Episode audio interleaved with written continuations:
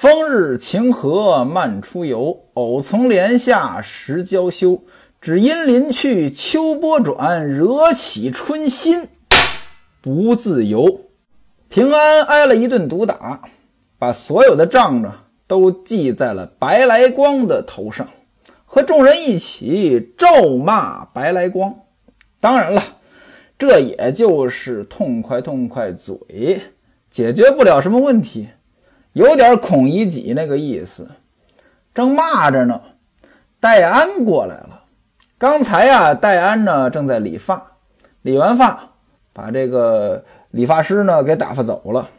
那位说了，这理发师怎么还打发走了呀？过去理发跟今天不一样，今天理发呢，咱们都有理发店。原来呢，这理发师都是走街串巷的，手里拿着个家伙，这东西呢叫换头。一敲这换头，大伙儿就知道，哎，来了理发的了。您记住了啊，这走街串巷理发的必须用这换头，没有吆喝的。这和卖东西不一样，卖东西可以吆喝。过去老北京卖菜的，那一吆喝呢，好几十样菜，香菜。辣青椒、勾葱、轮青菜、来扁豆、茄子、黄瓜、买大海鲜、买萝卜、胡萝卜、扁萝卜、嫩了芽的香椿丝儿的好韭菜。还有这个卖糖葫芦的，我小时候呢，我二爷他就是卖糖葫芦的。那怎么吆喝呢？葫芦冰糖。那位说了，不冰糖葫芦吗？哎，我也不知道为什么，反正我二爷卖糖葫芦，他就葫芦冰糖。理发的不能吆喝，因为吆喝呢，他吓人。水热刀子快，一秃噜一个，这听着不像话。还有一个职业呢，不能吆喝，卖鸡毛掸子的。说这个呢，可能今天呢，很多人不知道这是什么东西了。掸就是把这个土呢给掸下去，鸡毛掸子一根棍儿上呢。插很多鸡毛啊，家里什么东西脏了，拿这个掸一下，这叫鸡毛掸子。卖这个要是吆喝呢，也吓人，好大胆子，这听着不像话。理发的有这个换头，一敲，哎，叫到家里面来理发。那戴安呢，就把理发的叫进来，理完发，他就打发走了，给完钱呢，人家走了嘛。戴安呢，其实在旁边呢，一直听着这帮人骂这个白来光。戴安呢，理完发呢，就走过来了，说：“平安呀，平安呀，不说话呢，我实在是憋得慌。你呀，你就是个废物。咱们家主子的性格你还不知道吗？你还怪别人？常言说得好啊，养儿不要阿金逆银，只要见景生情。哎，这句话啊，前文书咱们解释过，养儿不要阿金逆银，只要见景生情，什么意思呢？”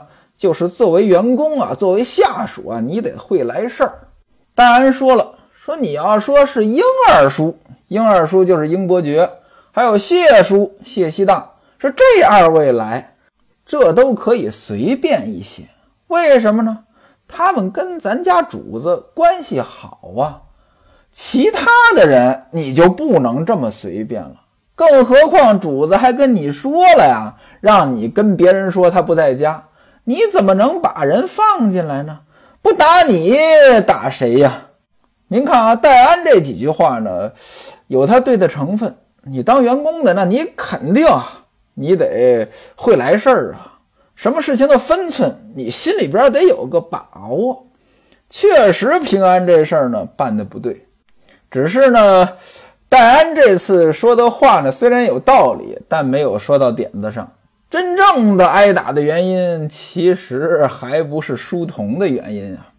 听戴安这么一说呢，奔四在旁边呢也开玩笑说：“嗨，平安呢，这是又变成小孩了，这不是刚上班吗？不懂，又贪玩，成天呢就会踢球。”那位说了，这里边怎么还有踢球的事儿？哎，这可不是说书人我瞎编，原文真这么写的。那意思，平安着不务正业，整天呢踢球，正事儿干不好。听奔四这么一说呢，大伙儿呢都笑了。奔四说呢，哎，就算平安你把人放进来了，哎，华童因为什么也陪着你挨打了啊？你说这要是好事儿啊，吃香的喝辣的，他陪你也行。这个夹手指的事儿也有个陪客。此时华童呢就在旁边揉着手呢，一边揉一边哭。戴安呢拿他开玩笑：“哎呀，我的儿啊，你别哭了。”你看你娘养的你也太娇嫩了，这是把馓子拿绳拴在你手上了，你还不赶紧吃？那位说什么叫馓子呀？这东西呢，今天也有一种吃的东西，我感觉呢就是油炸面条，把面条拧成各种形状，油这么一炸。那过去夹手的这个刑具，跟这东西呢长得比较像。所以呢，戴安呢这是开了个玩笑，大伙儿呢在这儿七嘴八舌，不必细说。西门庆在厢房当中呢，看着陈静济呢，就把礼物呢给打包了，并且呢，礼单呢，这个拜帖呀，该写就得写，收拾好喽，转过天来，早上呢打发人去送礼，到东京汴梁给蔡家、童家送礼。第二天，西门庆去衙门里上班，吴月娘还有西门庆的各位小妾，一共五顶轿子，大伙儿呢穿的是珠光宝气，浩浩荡荡的就出发了。后边呢还有来兴的媳妇儿，有一顶小轿跟着，干嘛去呀？到吴大进家呀。细心的人可能听出来了。不对呀，差一顶轿子呀！没错孙雪娥留在家中，孙雪娥和西门大姐看家。早上呀，韩道国呢来送礼了。之前韩道国的事儿给解决了，得谢一谢呀。送的是什么呢？一坛金华酒，一只水晶鹅，一副蹄子，四只烧鸭，四尾石鱼，还有帖子。帖子上写的是晚生韩道国顿首拜，但是您看啊，男主人、女主人都不在家，书童呢也不敢收，就把这些东西连同抬东西的盒子都留下来了。等西门庆回家，把这些呢交给西门庆处置。西门庆让秦童到铺子里边呢，把韩伙计，也就是韩道国呢叫来了。跟他说呢，说你这也太客气了啊！咱们又不是外人，你买这么多东西干什么呀？这我坚决不收。韩道国说：“小人蒙您大恩啊，您可怜我，还给我出了气，我是举家感激不尽，也没买太多的东西，您别嫌少，略表我一点心意，您还是收下吧。”西门庆说：“这个使不得。”你是我的人啊，对不对？咱是一家子呀，我怎么能收你的东西呢？啊，马上安排人给我抬回去。韩道国一看不收呢，可就慌了。有时候送礼就是这个样子，送完了别人不收，这个心里就打鼓了。到底怎么回事啊？是真不收啊，还是嫌少啊？哎，这个送礼的人往往比收礼的人呢心慌多了。韩道国就慌了。好说歹说，诸般恳求，西门庆才吩咐下人呢，把这烧鹅呀，还有这酒呢，给留下了。别的呢，还是让人都送回去了。又派人呢，把英伯爵和谢希大请来，对韩道国说呢，晚上你让来宝看着铺子，你来坐一坐。韩道国说，礼物您都没要，还要费心安排。好吧，韩道国答应一声呢，也就去了。西门庆呢，又自己添了很多的菜。到了后晌时分，那说什么叫后晌？后晌就是傍晚。其实这真像我老家的话，我老家到现在都这么说。后晌，这就是晚上吃晚饭的时分。啊，到了后晌啊，西门庆在自己家花园翡翠轩的卷棚之内放了一张八仙桌。英伯爵谢希大到了，西门庆就说了：“说韩伙计呢费心买礼物来谢我，我呢反反复复的跟他说不要，他非要求我。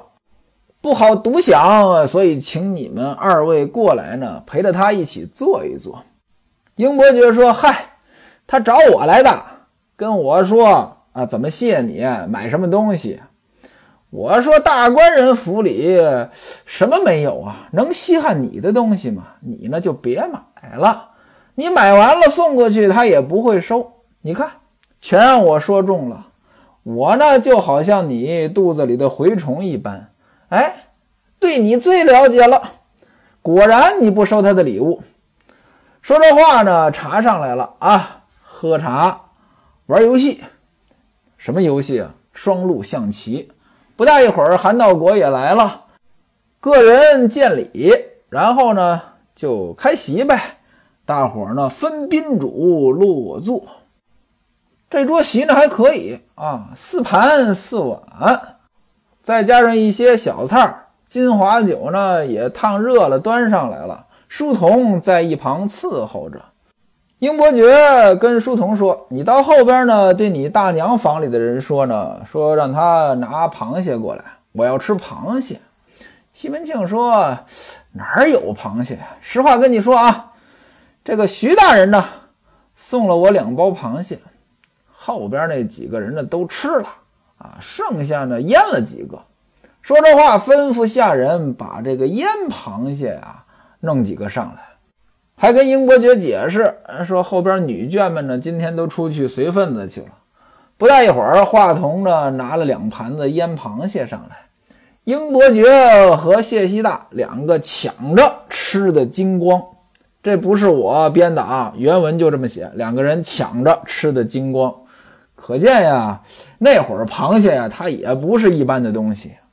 其实有时候我就在想，你说这螃蟹它有什么可吃的？没有多少肉还很麻烦，哎，想不通。吃螃蟹就吃呗。哎，英伯爵事儿还挺多啊。对书童说了，说你英二爹我呢这辈子不吃哑巴酒啊。你不是会唱南曲儿吗？没听过啊。今天好歹唱一个，让我下酒。书童呢一听呢就要唱，是清唱，用手打拍子。正要打拍子，英伯爵说：“这么唱，你要唱一万个呢也不行啊！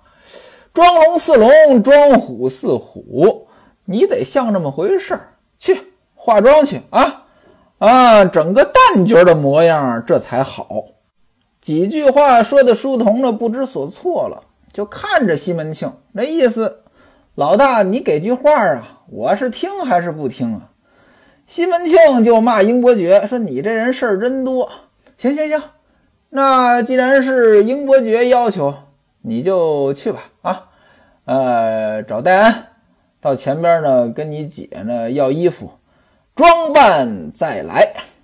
戴安去找春梅要衣服，春梅不给，又到上房那儿找玉箫，玉箫给了一整套啊，连衣服再首饰。”连化妆品呢都给了，就在书房当中呢开始化妆。化完妆，您这么一看呀，俨然就是个女子啊，那真是楚楚动人。款款走到席间，双手呢先递上一杯酒给英伯爵，然后呢就开始唱，唱了一段《玉芙蓉》。哎，这个词儿呢还真不错，我给您说说啊。残红水上漂，梅子枝头小。这些时，梅儿淡了水苗。因春待得愁来到，春去缘何愁未消？人别后，山摇水摇，我为你数归期。化损了绿儿烧。这词儿写的真好。我跟您说啊，《金瓶梅》当中啊，这很多诗词呢，写的是太漂亮了。您看这首词：“残红水上漂，梅子枝头小。残红花瓣，花瓣落在水上了，在水上飘着。梅子枝头小，那这个梅子就是果实啊。这果实呢还没成熟，这个场景一下子就出来了。这些时，梅儿淡了水苗。嗨，这个女的不得画眉吗？这画眉它它容易掉啊。这淡了，谁来给我画？”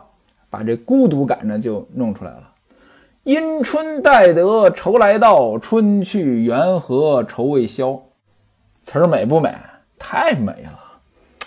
这古典诗词呢，它好就好在啊，你没办法呢用现代语言来解读。您看啊，学徒我呢说过全本的《古文观止》，它《古文观止》它好就好在它都是散文。那学徒我呢还可以说一说。后来呢，我想要不要把唐诗宋词啊，什么《诗经》呀，给大伙说一说。结果呢，不行。我要一说呀。整个这些东西就被我糟践了。这些东西，你说你解释解释意思，这个不难；但是要说出它的美来，太难了。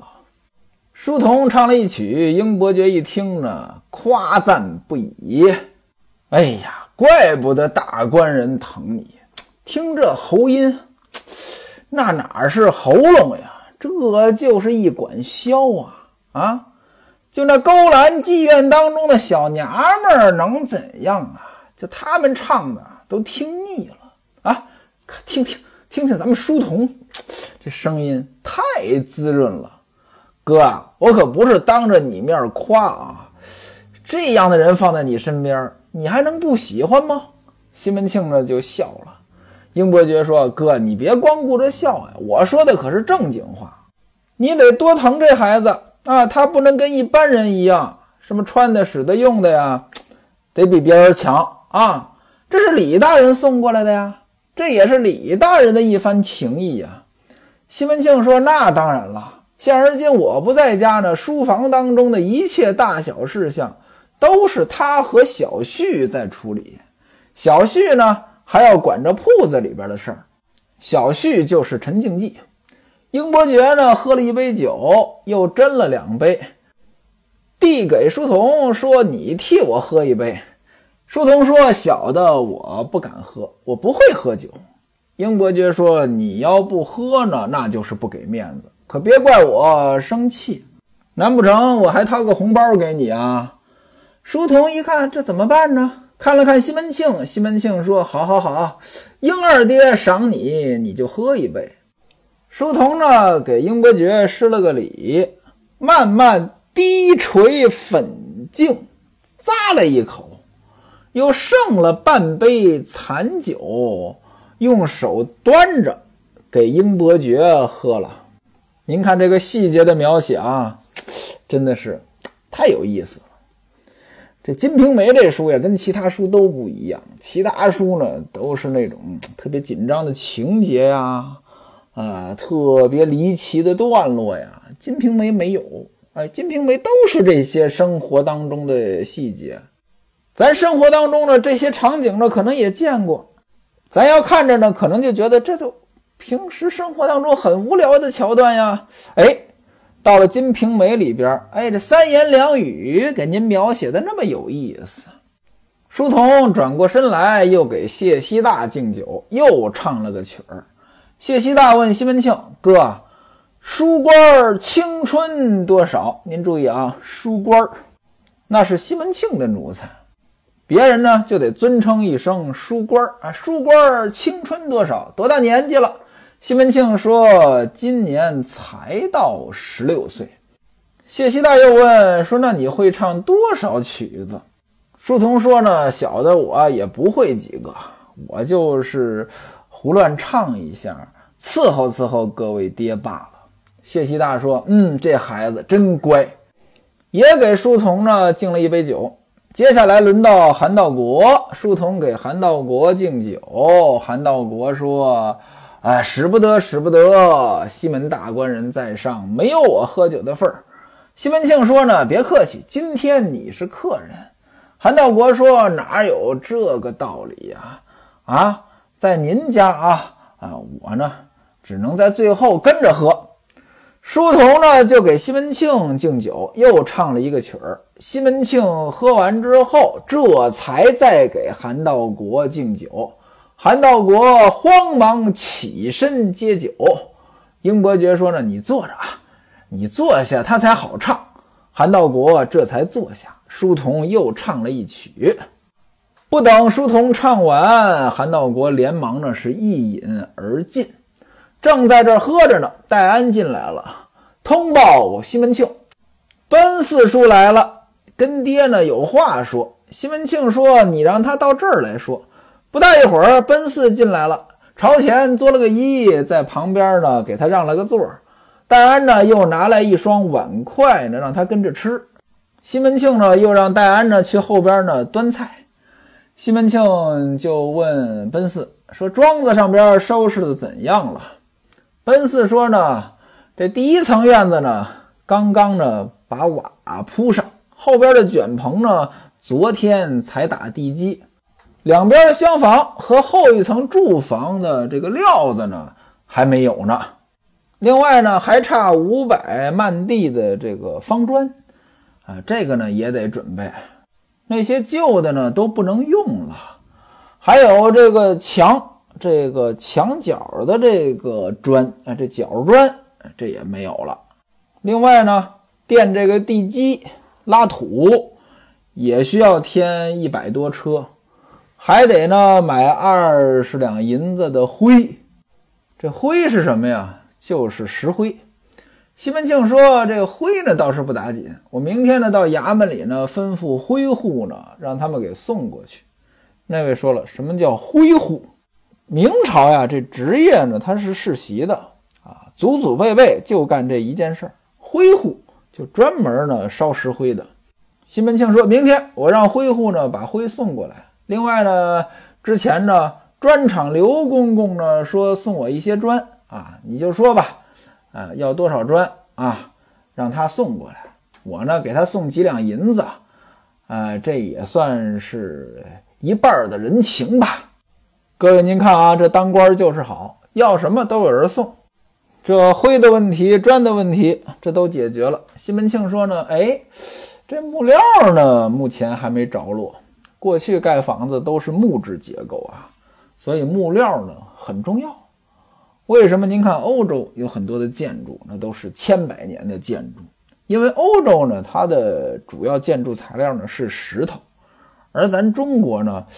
大部分地区主要建筑材料是木头，这木头它穿越时间的能力，它没有石头那么好啊。一听说没有木料呢，奔四又接话了，说昨天呢，啊，您吩咐我到城门外看的那个庄子呢，今天早晨呢，我跟张安呢去看了，这个是相皇亲家的庄子，这不大皇亲没了吗？呃，如今呢，这个项武，项武姓项，排行第五。项武呢要卖神鹿明堂。那位说了，什么叫神鹿明堂？神路就是神道啊。过去呢，这个大户人家的坟地，它都有这个神道啊。明堂就是这个坟墓前边一大块空地，一般大户人家呢会在这个空地上面呢盖很多的建筑，这都是祭拜用的。说要卖这神路明堂，咱呢也不要他这个。我跟他说了，拆他三间厅、六间厢房，还有一层的这些群房。什么叫群房？今天咱们盖楼，有的建筑也有这个群楼，就下边呢就是可能两层，呃，像个裙子一样，哎，一层的这个群房也给它拆了，这就够了。为什么拆了就够了呢？这不是要木料吗？呃，可以拆这个旧建筑回收利用。这项武呢开价五百两银子啊，我们呢跟他讲价三百五十两银子呢也就差不多了。也别说木料了，就是那些砖瓦还有土，也值个一二百两银子。英伯爵在旁边一听呢，说：“嗨，我还说谁呢？啊，项武的那庄子呀。”项武跟人家争地啊，打官司，在这个屯田兵备道打官司呢。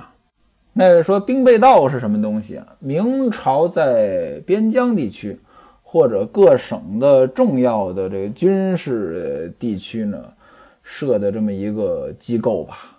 啊，管这个当地的这个兵马呀、钱粮呀，还有屯田，也管维护治安。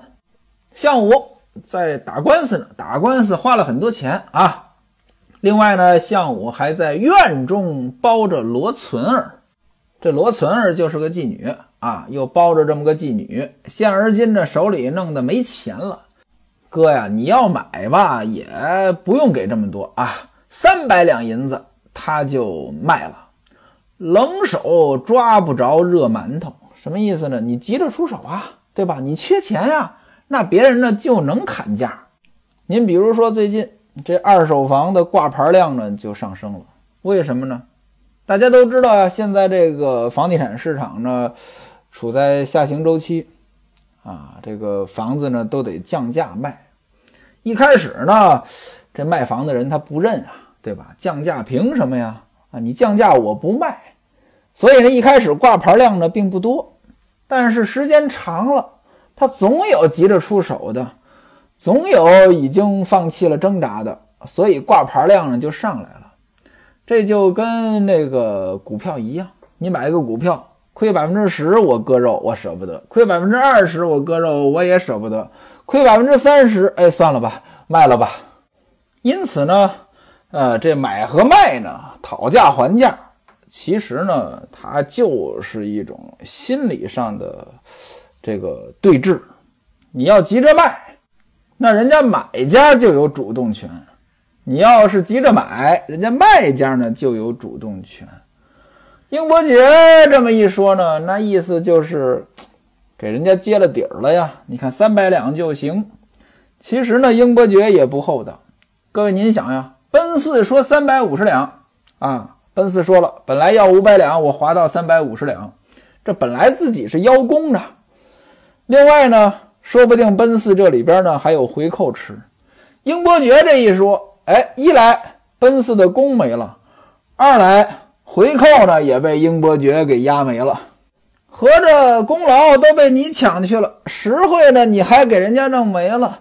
西门庆一听此言，转过头来对奔四说：“你明天呀，这么办。”